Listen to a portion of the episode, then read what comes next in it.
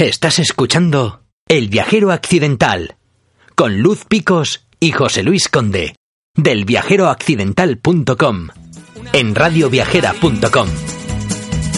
No es tan solo oro lo que allí perdí, una apuesta al corazón. Nunca juegues si solo queda cono y ahora hay una habitación con un cuadro y un colchón una calle de París. Su recuerdo, todo lo que conseguí, el adiós de una mujer. Hola Juancar, aquí estamos nuevamente para uno de nuestros episodios de Una calle de París. ¿Qué tal? ¿Cómo estás? Hola José Luis, muy bien, aquí seguimos enseñando París. Muy bien, muy bien. Hoy, hoy nos vas a llevar por un recorrido no, no solo geográfico eh, por las calles, sino también con un contenido histórico eh, y, de, y, de, y, de, componente política, ¿no? Porque nos vas a llevar un poco a, a, unas calles por donde nacieron, pues, pues por ejemplo, los, los sistemas políticos que hoy disfrutan muchos de los países de nuestro entorno, ¿no? O sea, que hoy nos vas a llevar a un recorrido del absolutismo a la ilustración. Así que cuéntanos. Sí, hoy vamos a hacer un, un paseo por lo que serían esas calles o esos lugares en los que se reunían los grandes ilustrados como Rousseau, Voltaire, Montesquieu, todo ese movimiento del siglo XVIII, el siglo de las luces, en Francia, vamos a recorrer un poquito esos lugares tan especiales. Pues vamos allá, vamos allá. Mira, empezamos en un sitio muy especial que es el Puente de la Concordia. Es un puente que une exactamente la Plaza de la Concordia con lo que hoy es el Palacio de Borbón que actualmente es la Asamblea Nacional, donde se reúnen los, los diputados franceses. Este puente tiene mucho simbolismo porque se levantó con piedras traídas de la Bastilla.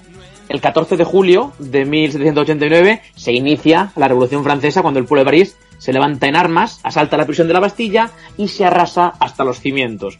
Eh, el puente que tenemos ahora mismo se levanta con las piedras que se traen de la Bastilla, con una idea un tanto simbólica de que todo aquel que vaya a la Asamblea Nacional, al Parlamento a gobernar, tenga que pisar por encima de la Bastilla, que era, digamos, un símbolo del absolutismo y de la opresión que el pueblo vivía en aquel momento. Bien. Bueno, delante tendremos lo que es el, el Palacio de Borbón, aunque la fachada que vemos no es la original, porque al principio era distinto. Es un palacio que construye la hija de Luis XIV y de la Madame de Montespan, pero la fachada la coloca Napoleón Bonaparte. Son como 12 columnas clásicas de orden corintio, un imponente frontón y, eh, como os digo, hoy es el sitio en el que se reúnen los, los parlamentarios franceses. Está pegadito al río y aquí, eh, caminando pegados al río, dirección oeste, tenemos una vista preciosa porque justo en la otra orilla tenemos el Museo del Louvre y caminando poquito a poco llegamos a lo que se llama el Institut de France, que es donde está la Academia de la Lengua Francesa, es un edificio con una cúpula también de orden neoclásico y eh, para todo aquel que haya leído Rayuela de Cortázar, eh, cuando Rayuela quedaba con la, con, con, la maga, era justamente en esta zona de acá, y eh, tiene delante un puente que se llama el Puente de las Artes, que une la Academia de la Lengua con el Museo del Louvre.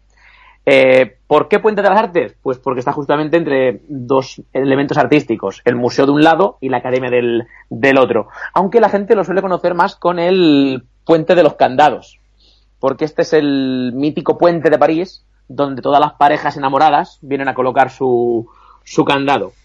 Algo que ha generado bastantes problemas para el ayuntamiento y para el puente. Tal era el peso de los candados que, que la estructura del mismo puente fallaba y el ayuntamiento tuvo que prohibir que colocaran los candados.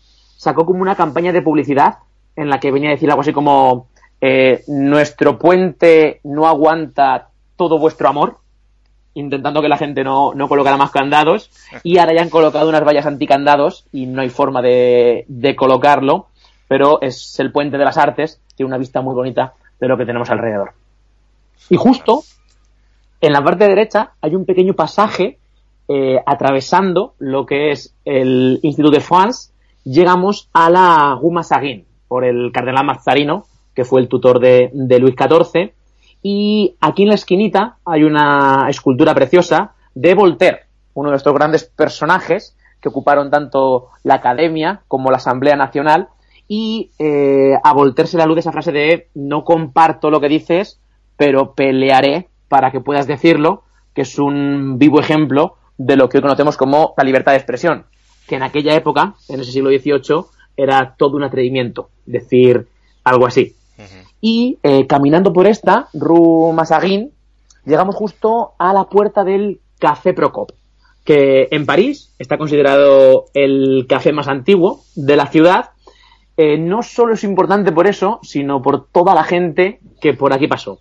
Es el café en el que todos los ilustrados se reunían a debatir. Esas ideas que, digamos, son los pilares de la democracia actual y de la Revolución Francesa, nacieron muchas de ellas en este café. Es donde Rousseau, Montesquieu, Voltaire se reunían a debatir, a crear las ideas filosóficas.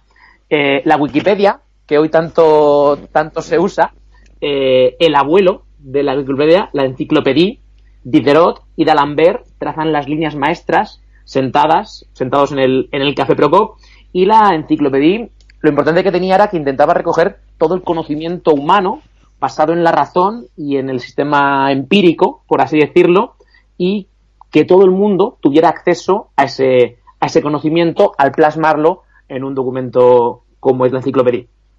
También aquí, cuando venían para acá Benjamin Franklin, eh, dicen que algunos de los artículos de la Constitución de Estados Unidos se redactan también sentados aquí en el, en el Café Procop y sobre todo para la gente argentina San Martín, Bolívar, cuando venían para, para París, también se reunían a debatir, a crear filosofía dentro del, del Café Procop.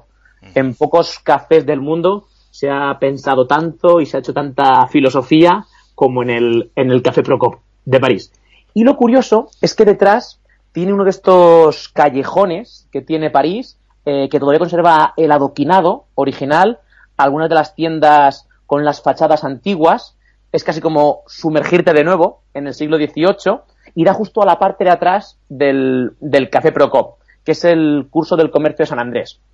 Y lo curioso del callejón, que tiene una pequeña placita con unos edificios, y es el lugar en el que se probó por primera vez la guillotina.